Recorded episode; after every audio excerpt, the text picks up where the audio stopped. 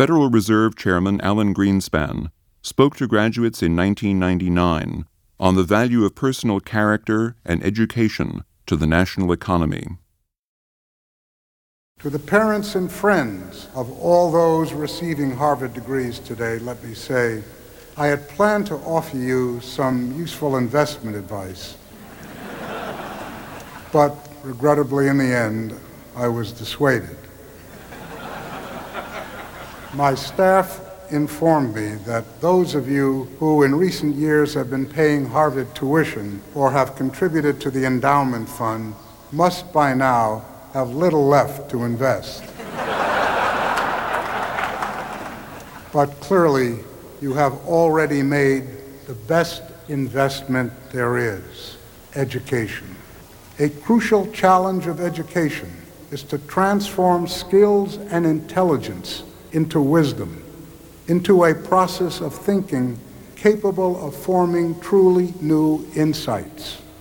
An agile young mind has the facility to solve a complex set of equations. But that mind must be broadened if it is to make effective use of that solution to meet human needs.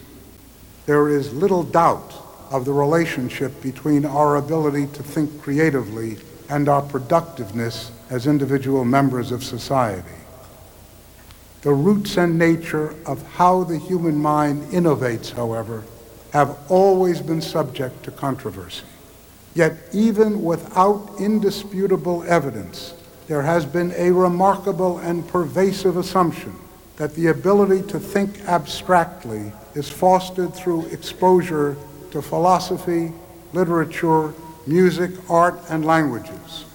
A liberal education was presumed in years past to produce a greater understanding of all aspects of living, an essential ingredient for broadening one's worldview.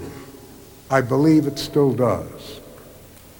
Viewing a great painting or listening to a profoundly moving piano concerto produces a sense of intellectual joy that is satisfying in and of itself, but arguably it also enhances and reinforces the conceptual processes so essential to innovation. Specifically, the broadening of one's worldview that is acquired through a liberal education almost surely contributes to an understanding of the interrelationships of different fields of endeavor. Important new knowledge is very often the result of such interdisciplinary observation.